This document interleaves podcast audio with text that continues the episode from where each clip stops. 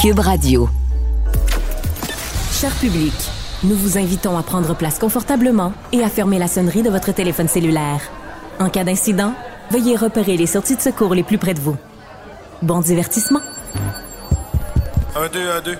OK, c'est bon, on peut y aller. Sophie Durocher. Elle met en scène les arts, la culture et la société pour vous offrir la meilleure représentation radio. Sophie Durocher. Tout un spectacle radiophonique. Bonjour tout le monde, j'espère que vous allez très bien. Je sais que ma prochaine invitée, vous l'aimez, vous l'appréciez parce que régulièrement, ces euh, podcasts, ces balados diffusés sur Cube Radio se retrouvent dans la liste des segments les plus écoutés. Elle fait pas juste des balados sur Cube, elle a 700 000 abonnés YouTube, donc série télé, livres. Vous l'adorez, Victoria Charlton, qui est notre invitée. Bonjour Victoria. Eh, bonjour, ça va bien? Ben moi, ça va très bien. Vous, je, moi, je trouve ça étourdissant. À chaque fois que je vous parle, vous êtes la reine du true crime, comme on dit, Victoria. Et c'est vrai que quand on fait la liste de tout ce que vous faites, ça peut être étourdissant. Et c'est la raison pour laquelle je voulais vous recevoir aujourd'hui, parce que récemment, dans les médias, on a parlé du fait que les YouTubers, les YouTubeuses euh, faisaient face parfois à de l'épuisement professionnel. C'est un phénomène qui est méconnu et qui vous a touché vous récemment, euh, Victoria? Puis vous, avez accepté d'en parler. Pourquoi?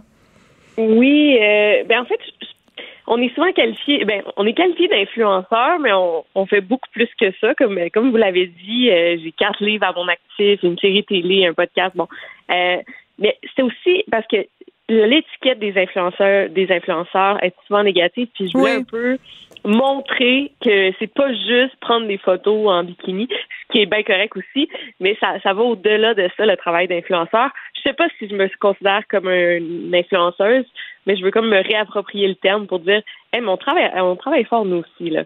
Oui, et c'est surtout pour sensibiliser les gens au fait que derrière ce qui, en apparence, semble facile, peut sembler léger, peut sembler anodin, peu importe, ben il y a énormément de travail. Et dans votre cas, c'est indéniable. Vous l'avez dit, on va faire la liste là. Euh, une chaîne YouTube où il y a 700 000 abonnés, ce balado qu'on retrouve évidemment sur Cube Radio, série télé, quatre livres euh, et comme vous faites du true crime, vous pouvez pas juste euh, écrire des patentes sur le bord d'une table. Ça prend mhm. des mois de recherche pour retracer des, euh, des histoires euh, criminelles. Est-ce que vous pensez que les gens mesurent assez à quel point vous travaillez fort? Ben, moi, j'avais, j'avais un peu peur qu'on qu'on qu'on qu'on ait l'air de se plaindre dans, le reportage euh, parce qu'on va se le dire là, je travaille pas plus fort qu'une infirmière monoparentale euh, avec trois enfants ou mais euh, effectivement, ça implique beaucoup de travail, ça implique la gestion de communauté, ça implique gestion des marques, c'est pas facile du tout, en fait, d'être confronté chaque jour. Moi, je pense que c'est plus ça aussi, de dépendre d'un algorithme, puis euh, d'avoir des, mauvais commentaires par centaines, par, par semaine, là, je dirais. Euh, fait que c'est un peu euh, l'accumulation de tout ça, l'exigence des abonnés, de pouvoir se plier aux, aux, exigences de tout le monde, puis après, dans les médias, se faire traiter d'influenceur, pas de tête, pas de cervelle. Ouais. Alors vous m'avez dit beaucoup beaucoup de choses dans les derniers dans les ah. derniers mots que vous avez prononcés. Non, mais je trouve ça formidable. Je prends des notes à toute vitesse. Donc vous dites vous recevez parfois des mauvais commentaires par centaines. Donc quand on parle d'une communauté, c'est un mot qui revient euh, très souvent chez les youtubeurs, chez les, les influenceurs. Cette communauté-là, elle peut être très bienveillante, elle peut être très gentille, puis elle vous apporte beaucoup financièrement. Mais quand la communauté devient exigeante ou intransigeante, là c'est moins drôle. Ah oui, euh, ben je pense que c'est ce qui est le plus difficile. Euh, tu sais, moi je fais je fais une vidéo par semaine depuis six ans. Fait que j'étais en voyage, je continue à publier, à répondre aux commentaires. Et là, dernièrement, c'était trop. Justement, avec la remise de mon livre, mon podcast, ben, c'était beaucoup trop de travail, une vidéo par semaine. En plus, j'ai des vidéos de deux heures, là, c'est pas rien. Euh, donc, j'ai annoncé que bon, j'allais plus suivre mon horaire régulier, qu'au lieu de quatre vidéos par, par mois, pardon, j'allais faire trois vidéos par mois. J'allais peut-être passer une semaine ou deux des fois sans faire de vidéos. je me, je me suis pris des commentaires, là, je me désabonne, t'es paresseuse, euh, c'est ça, vous, euh, dès que vous êtes à la télé, vous nous oubliez, puis c'est, mon Dieu, c'est pas du tout ça, là. Euh, fait que voilà, ça, c'est toujours ça, euh, sur mon apparence, sur mon choix de sujet, c'est, c'est très, très, très difficile, puis il y a des bonnes journées, il y a des journées que je vais très bien, puis les commentaires, ils vont me passer du pied par-dessus la tête, mais d'autres journées, tu sais qu'on est un petit peu plus, on est moins de bonne humeur, on est un peu plus triste une journée, ça, ça va, ça va gâcher ma semaine, parfois même mon mois. Ouais.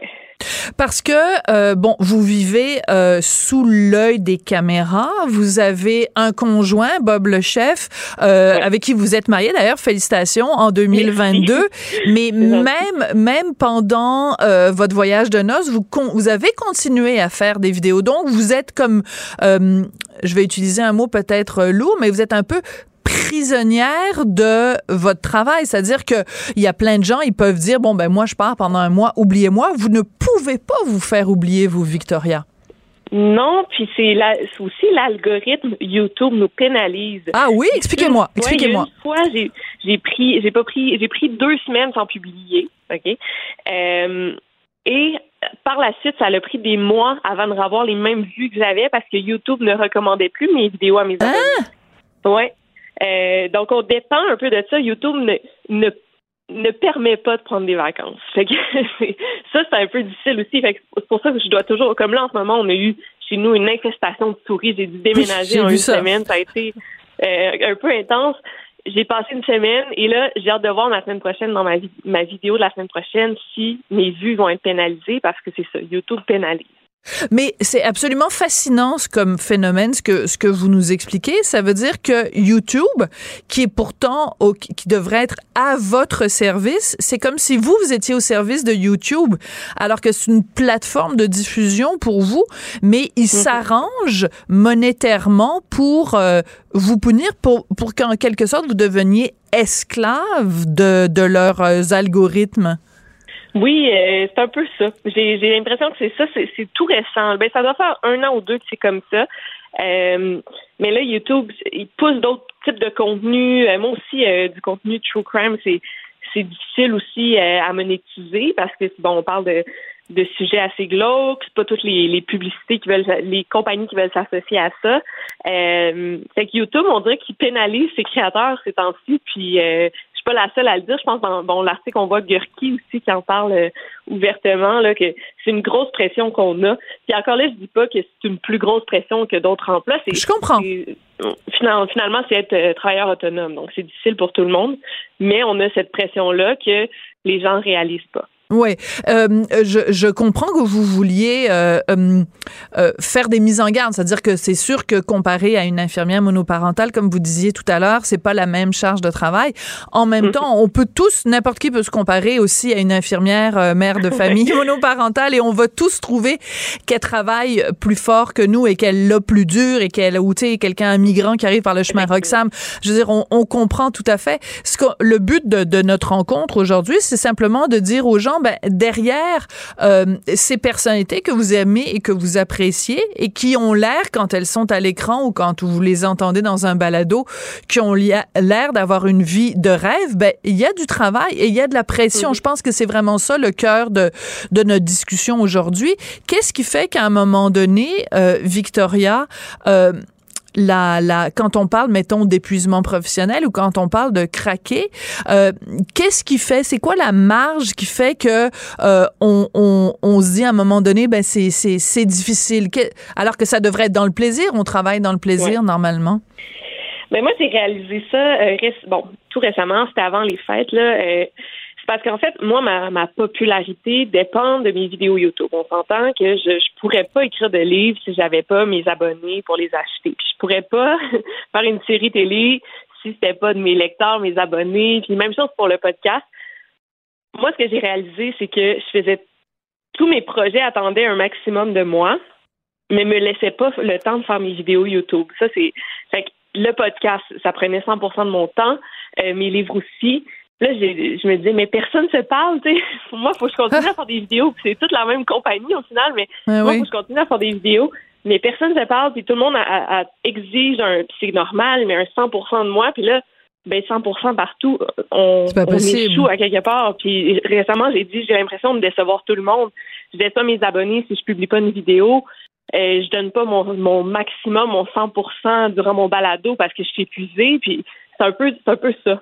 Je comprends tout à fait. Euh, votre balado, donc euh, diffusé ici sur euh, sur Cube Radio post-mortem, je vous le confirme, c'est vraiment euh, très très très suivi. Là, il y a la saison 1, Roxane Luce, c'est vraiment c'est absolument passionnant.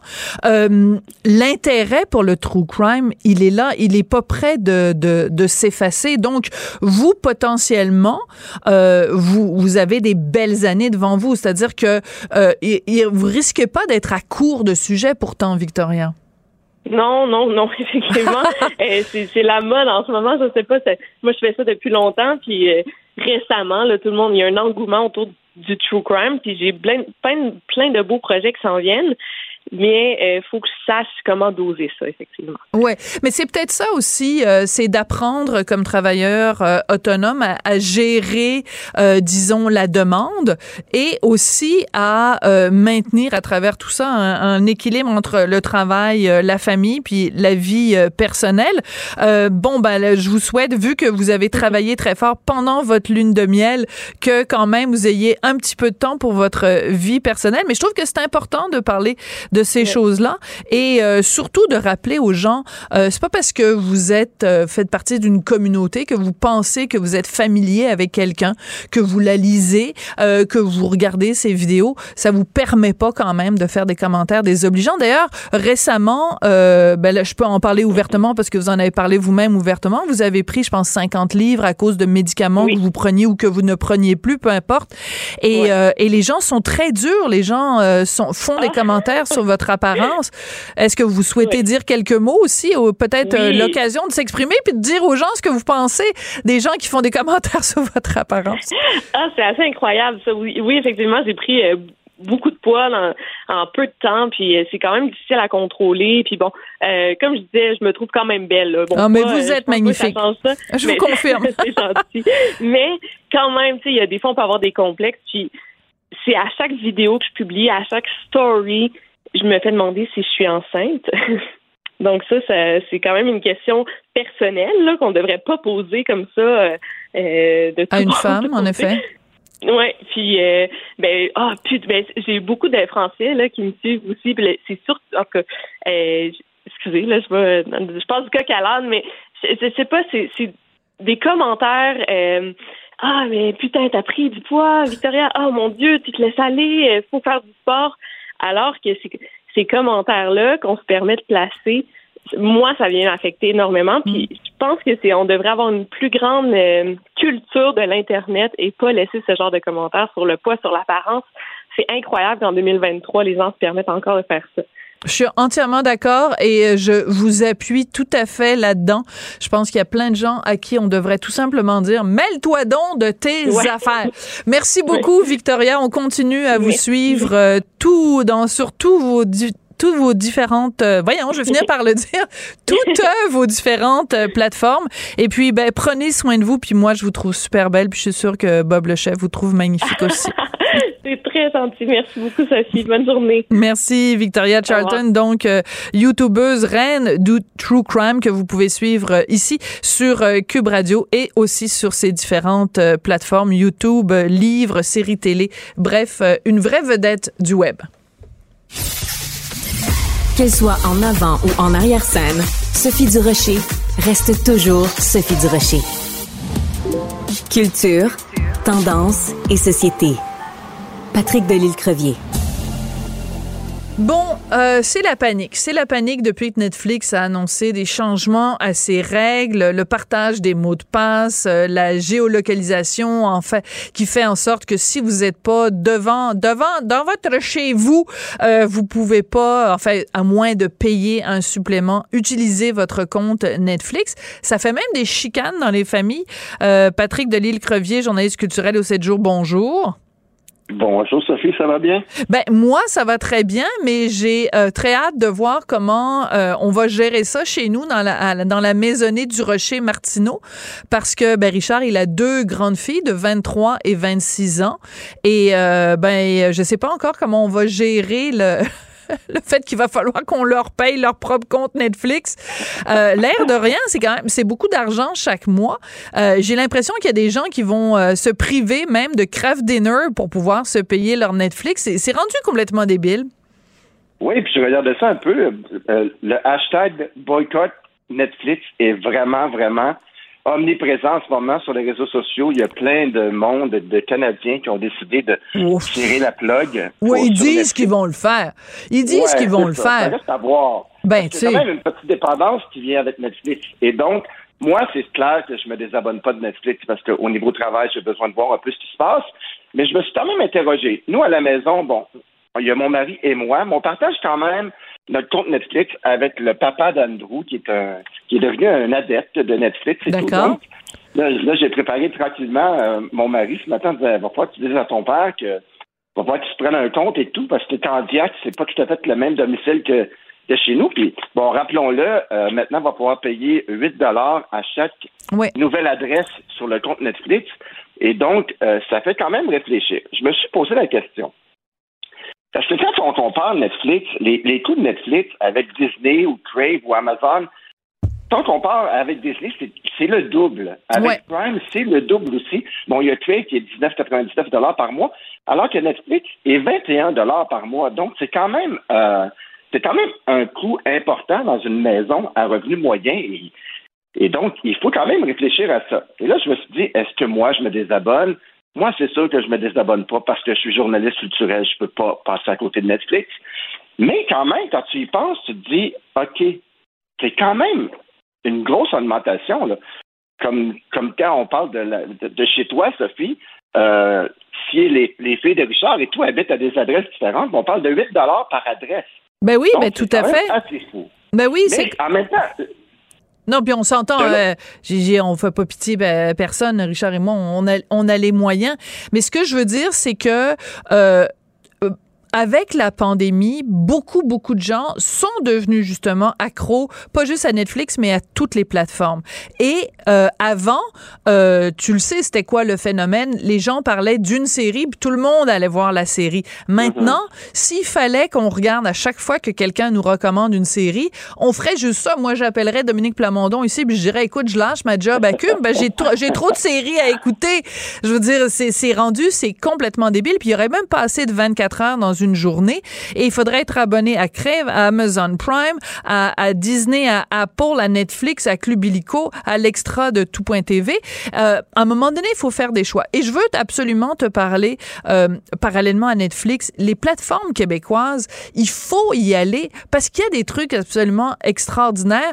Et euh, moi, je vais pas juste prêcher pour, euh, pour la paroisse de, de Québécois, mais il y a plein de choses extraordinaires qui se font au Québec. Si vous vous désabonnez de Netflix, ben allez voir du côté des plateformes québécoises. Il y a énormément de choses de qualité qui se font. Effectivement, quand tu regardes tout.tv ou Crave Québec euh, en français, il y a des superbes séries qu'on peut retrouver là aussi. Donc, effectivement, c'est peut-être une bonne façon de compenser euh, Netflix c'est drôle parce qu'on parle de pandémie. Moi, je me souviens, en ce moment, le titre, je parle le titre, mais te souviens-tu de cette espèce de série où c'est un, espèce de freak qui a un musée et euh, il, y a un, zoo de tigres? J'oublie vraiment son nom en ce moment, mais cette série-là, tout le monde l'a écouté. Puis je ah disais que si cette Comment ça s'appelle la série? J'ai complètement oublié. Ah, mais je sais pas, mais. Euh, le, gars est en prison et tout, mais euh, on, on, sait que cette série-là, je lisais dans un article dans le New York Times, si cette série-là n'était pas sortie pendant la pandémie, probablement que personne ne l'aurait écouté, mais vu qu'on était tous enfermés chez nous, qu'on savait plus quoi écouter, ben ça a atteint des, des codes d'écoute complètement faramineuses. Et c'est un peu ça aussi, euh, Netflix. Effectivement, Tiger King. la pandémie a créé une dépendance. Tiger mais King. de mon côté, pour savoir, à savoir, tu sais, on se dit Netflix. Bon, qu'est-ce qu'on fait Netflix? Est-ce qu'on regarde Netflix? Mais si tu, si tu compares avec des conglomérats comme Disney, Warner, Amazon, Netflix, leur seul revenu, c'est justement les abonnements. Alors que Disney, on sait que les revenus, il y en a de toutes les façons. Et donc, je me suis dit, bon, peut-être que c'est, si on veut un bon contenu Netflix et tout, peut-être que, puis je regardais ce matin, j'ai fait des recherches, il y a des gens qui sont 28 personnes à se partager le Oui, ben c'est ça. Donc, ben oui. il faut un certain contrôle. Donc, je pense que je comprends un peu euh, cette nouvelle règle anti-partage. Oui. Parce qu'à un moment donné, ça a comme plus de bon sens. 28 personnes sur un compte à 21 dollars par mois, ça revient à même pas un dollar par personne. Donc, euh, mais en même temps aussi, tu vois, moi, je partais à Hollywood la semaine dernière. Il y avait une série que j'avais commencée. J'avais envie de l'écouter dans l'avion. Tu peux aussi télécharger les épisodes avant de partir si tu changes de domicile. Moi, quand je vais aller au chalet maintenant, vu que bon, euh, j'ai envie de payer 8 dollars pour mon chalet, j'écoute une fois par ben voilà. quelque chose sur Netflix, tu peux télécharger tes épisodes à, partir de, de, ton ta principale demeure qui est reliée à ton compte Netflix. Donc, c'est quand même possible de c'est quand même possible de contourner si on est vraiment honnête puis qu'on a deux ou trois maisons dans la vie. Tu peux quand même télécharger tes épisodes et les films que tu as envie d'écouter pense qu'il faut quand même doser parce que c'est. Tu sais, moi, je partageais avec mon beau-père, je disais, Andrew, ouais. ton père, ça. Moi-même, je me sentais coupable. Tout ton père s'abonne pas à Netflix au lieu de. Bon, de t'éter. de t'éter le compte. mais. mais euh... notre compte, mais oui, mais euh, mais on, on, peut comprendre aussi. En fait, le, le phénomène, c'est vraiment que les gens sont devenus accros. Je pense que la série dont tu parlais tout à l'heure, c'est Tiger King. Est-ce que c'est possible? Tiger King. Bon, voilà. Alors. Euh, alors euh, voilà, euh, c'est juste que aussi à un moment donné, les euh, les, les, les plateformes se rendent compte que euh, on est on leur est infidèle parce qu'à un moment donné, on peut juste pas être abonné à toutes les plateformes en même temps. À un moment donné, tu sais avec l'inflation, quand c'est rendu que tu as de la difficulté à payer ton épicerie, c'est pas vrai que tu vas euh, euh, gruger sur ton alimentation pour pouvoir te payer des plateformes télé. À un moment donné, il faut aussi avoir le sens des, des priorités. Donc, c'est sûr que tu vas être coupé, obligé de couper dans les euh, dans les séries. Mais moi, je veux juste revenir sur une chose. Euh, je ne trouve pas normal, et je l'ai écrit plusieurs fois dans le Journal de Montréal, dans le Journal de Québec. Je suis très contente de voir que récemment, dans la presse, il y a un éditorialiste courageux qui a écrit la même chose. Euh, ça n'est pas normal qu'on paye pour Radio-Canada avec nos impôts. Hein, avec nos, nos, impôts à raison d'un milliard cinq cent mille dollars par année et qu'en plus Radio-Canada nous fasse payer pour sa plateforme extra de tout TV, ça n'est pas normal qu'on paye deux fois pour du contenu euh, pour lequel on a déjà payé avec nos impôts. Donc, euh, tout l'extra de tout TV devrait être gratuit pour tous les Canadiens. Effectivement. Je suis entièrement d'accord avec toi sur ce point, Sophie. Ouais. Et donc, mais en même temps, euh, on va se quitter, on va se quitter un peu là-dessus parce que ben ça fait un petit moment qu'on se parle puis euh, je pense qu'on a fait le tour de la question. Merci beaucoup, beaucoup euh, Patrick. Bon, week-end Sophie. Puis bonne chance à tous les net, Netflixo dépendants. Sophie Durocher. Elle pose les projecteurs sur les acteurs de la nouvelle.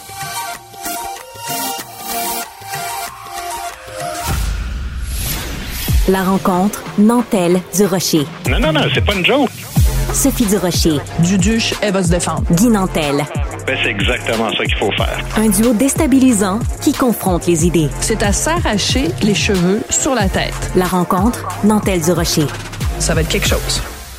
Alors, si vous n'habitez pas à Montréal, c'est possible que vous ne soyez pas euh, euh, fréquemment en contact avec euh, toutes sortes de niaiseries qui se disent dans la Gazette, le Montreal Gazette, sur ben, les Québécois, sur la place du français, sur la pauvre petite minorité anglophone opprimée au Québec. C'est donc les et euh, ben, ce journal-là est en difficulté. Puis il y a un homme d'affaires euh, anglophone de Montréal qui se propose de le racheter, Mitch Garber, n'est-ce pas, Guy Nantel?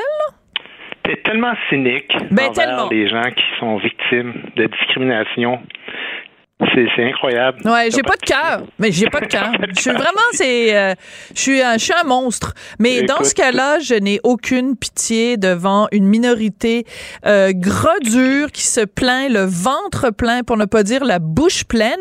Et Mitch Garber est le chialeux en chef, alors que le chialeux en chef dise, moi, je vais me porter à la défense euh, de la Gazette, puis je vais peut-être racheter ce journal-là. C'est dans l'ordre des choses. C'est écrit dans le ciel.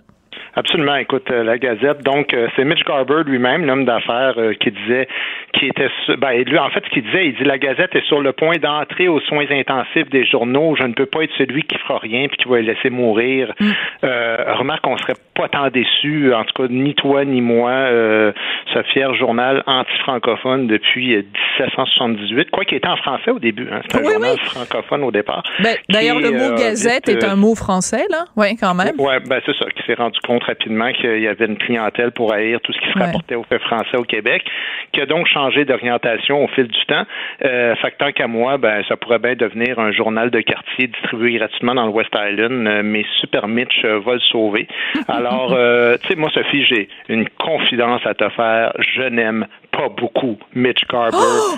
Et ça, c'est ce ah. qu'on peut appeler un euphémisme en bon français. Mais sais-tu quoi? Je pense que Mitch Garber ne t'aime pas beaucoup. En fait, il aime pas quiconque est relié de près ou de loin à l'empire de Québécois. Écoute le nombre de niaiseries qu'il a écrites euh, au cours des derniers mois sur Twitter. Je te donne quelques exemples très rapidement parce que je sais que c'est ta chronique et pas la mienne. Mais écoute, il y a à peu près, euh, bon, je sais pas combien de mois, il écrit à un moment donné à propos de Richard et moi, ces deux-là font un million de dollars par année à cracher sur les immigrants.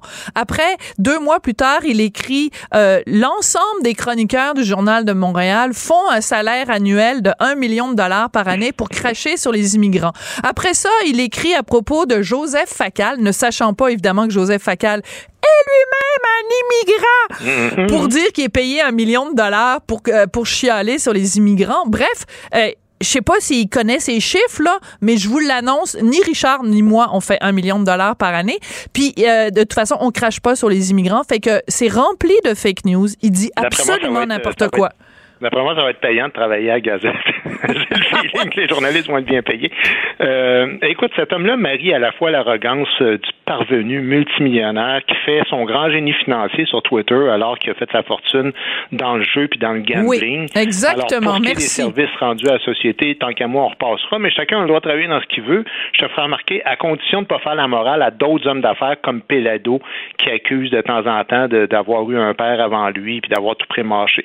Bon, ça, c'est pour l'arrogance du parvenu millionnaire, mais c'est pas tant ça qui m'intéresse. Comme je dis, il marie ça aussi à l'arrogance de l'anglo-montréalais qui joue tout le temps l'ami des francophones de manière officielle, mais à condition que les francophones se ferment la gueule puis qu'ils acceptent d'être soumis à l'hégémonie anglo-saxonne en Amérique. Et, c'est pour ces deux raisons-là que je me réjouis justement de voir The Gazette qui risque d'être acheté en partie du moins par cet homme-là pour euh, citer Martineau. On aura juste à regarder une seule place pour voir ceux qui méprisent les francophones. Ouais. Euh, écoute, euh, c'est très important ce que tu as dit un petit peu plus tôt sur la façon dont Mitch Garber, qui a déjà fait partie de l'émission là, Les Dragons à Radio-Canada, euh, c'est très important de rappeler comment il a fait son argent et euh, il était donc sur, il a, il, a, fait sa fortune en fait euh, avec les, les, casinos donc en ligne.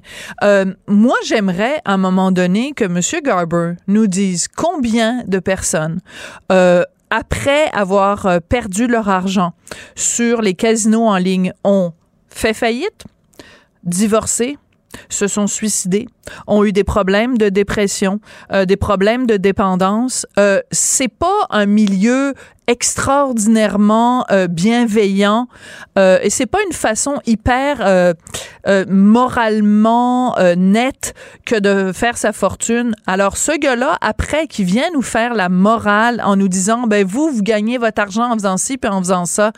Well I have no patience for you Mitch. Écoute, euh, c'est pas illégal d'ouvrir des casinos, particulièrement aux États-Unis, sauf que, comme tu dis, moi, c'est la petite couche de morale que Mitch Garber se rajoute. Ça, effectivement, j'ai bien de la misère avec lui. Euh, écoute, c'est un crinqué sur Twitter. Moi, il a été bloqué depuis très longtemps. J'ai la gâchette facile. Ceux qui me suivent sur Twitter savent que les gens de mauvaise foi. Et il, il s'en prend à tout le monde. La moindre personne, connue, pas connue, du milieu politique, du milieu artistique, euh, la moindre personne. Jean-Marc Léger récemment, là, ouais qui évoque quoi que ce soit par rapport au déclin du français à Montréal, la pertinence, la, loi sur la laïcité, euh, bon, n'importe quoi, la loi 101, la loi 96, tout ce qui se rapporte à l'identité francophone, il est toujours en train. Puis il a le droit d'être contre, soit dit en passant, toutes ces affaires-là. Mais ça, là, c'est parfait, c'est la démocratie. Mais là où j'en ai, c'est que ce gars-là fait semblant d'être un allié des francophones. Mais voilà. Et, et, et, ça, tant qu'à moi, c'est pas la vérité. C'est la même affaire que quelqu'un qui dit écoute, moi, je suis pas raciste, j'ai un ami noir. Puis, puis pour moi, Mitch Garber, là, s'il était justement l'ami des Noirs, il serait l'ami des Noirs, mais à condition qu'ils ne suivent pas euh, les enseignements de Martin Luther King, puis l'exemple de Rosa Parks, puis Obama, mhm. puis tout ça. Mais il serait l'ami des Noirs pareil, tu sais, c'est ça. Ouais, ouais. Euh, c'est important de rappeler, c'est ça, c'est que, euh, écoute, il, il, il on peut pas nier, c'est vrai qu'il y a euh, la, minorité anglophone a des droits, que la minorité anglophone a contribué à faire du Québec ce qu'il est aujourd'hui, notre héritage irlandais, notre héritage écossais. Euh, il y a des institutions qui ont été bâties au Québec qu'on doit à la communauté anglophone.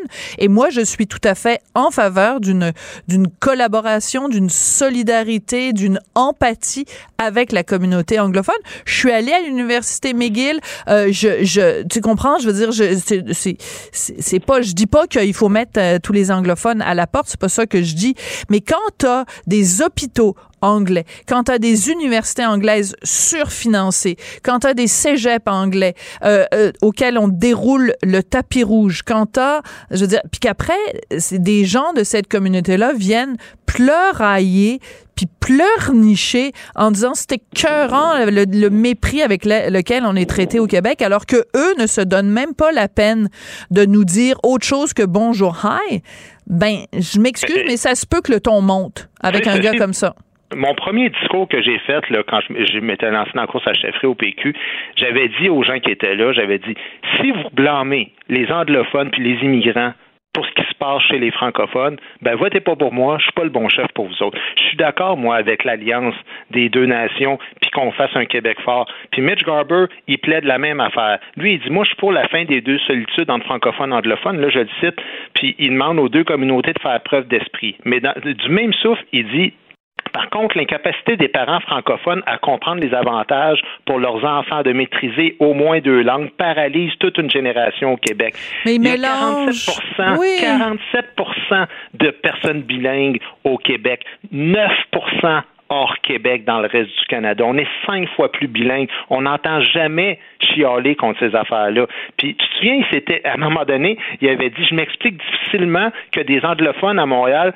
ignorent encore qui sont Robert Charlebois puis Martin Matt. Mais d'un autre côté, tu sais, ce gars-là, il était passé à tout le monde en parle. Puis Guillaume Lepage avait montré une photo de Gilles Vigneault. Il avait demandé c'était qui. Il savait pas. Il savait pas. Alors, tu sais, moi, c'est là où je vois le gars comme un faux Tu sais, ben tu fais semblant que tu es du côté, puis tu es l'ami des francophones, mais la réalité, c'est juste l'apparence, tant qu'à moi. Tu sais, il est tout à fait représentatif de ceux qui nous connaissent pas, ceux qui nous aiment pas, ceux qui s'intéressent pas à nous autres, puis qui suivent la fameuse rhétorique de Montreal Gazette. Tu sais. Non, ouais, tout à fait. C'est important de la communauté francophone. Ouais. Ce gars-là, c'est un philanthrope aussi. Je regardais toutes euh, les organisations à qui il a ben Oui, puis tant mieux. À part une école secondaire francophone, là, c'est que des organisations anglophones puis israéliennes. Remarque qu'il a le droit de donner à qui il veut, là. C'est euh, donne-les aux anglophones. Mais put your money where your mouth is. Put your money where your mouth is. La Société Saint-Jean-Baptiste, ben voilà. je te croirais comme ami des francophones. Mais en ce moment, c'est pas ça que je sens de ce gars-là. Oui, puis de toute façon, comme comme euh, tu disais tout à l'heure, euh, sur euh, quand il dit, ben il déplore que les gens soient pas plus ouverts à, à ce que leurs enfants soient bilingues. Encore une fois, c'est des gens qui confondent le bilinguisme individuel et le bilinguisme officiel. Nous là, les les, les indépendantistes ou les gens qui sont en faveur d'une meilleure défense du français, on dit pas qu'il faut pas être bilingue. Paul Saint-Pierre Plamondon, il parle tellement bien anglais qu'il a fait des études en anglais.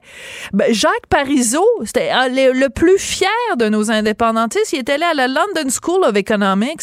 Personne dit qu'il faut pas apprendre des langues. Au contraire, apprenez l'anglais, l'italien, l'espagnol, le japonais puis le serbo-croate. Ce qu'on veut, c'est la reconnaissance que le Québec est une société dont la langue officielle est le français et on va avoir des services en français quand on va à l'hôpital. On veut avoir des services en français quand on va s'acheter une pinte de lait au coin de la rue au dépanneur. Ça n'a rien à voir avec le fait qu'on ne veut pas être bilingue. Il n'y a rien compris ni du cul ni de la tête. Je vais et tant qu'à moi, et tant qu'à moi, on veut aussi une certaine reconnaissance, comme quoi que la culture québécoise ben passe d'abord et avant tout par le français. Je suis pas en train de dire que des artistes anglophones ne sont pas québécois, mais quand on parle à l'international de la culture québécoise, c'est d'abord et avant tout ça qui rayonne. Absolument. Merci beaucoup. Thank you very much. Uh, see you later, alligator. Uh, wham bam. Thank you, ma'am. Talk to you tomorrow. Bye ah, talk to you soon. Elle est parfois dramatique, d'autres fois satirique. Mais chose certaine, elle ne joue jamais la comédie. Sophie Durocher. Vous connaissez la journaliste Karima Brick. Karima, euh, journaliste, animatrice, elle a fait des documentaires, euh, une fière québécoise. Depuis quelques mois, elle est maintenant établie en France où elle collabore euh, régulièrement sur les ondes de la station de télévision CNews. Elle continue à contribuer aussi en, en tant que journaliste avec différentes publications ici au Québec. Et Karima, récemment sur sa page Facebook, a parlé d'un phénomène très désagréable en France où elle a été la cible de commentaires euh, racistes. Certains s'en sont pris à ses origines kabyles, mais aussi à ses origines canadiennes. Elle se fait reprocher d'être une Canadienne en France. J'avais envie de parler à Karima.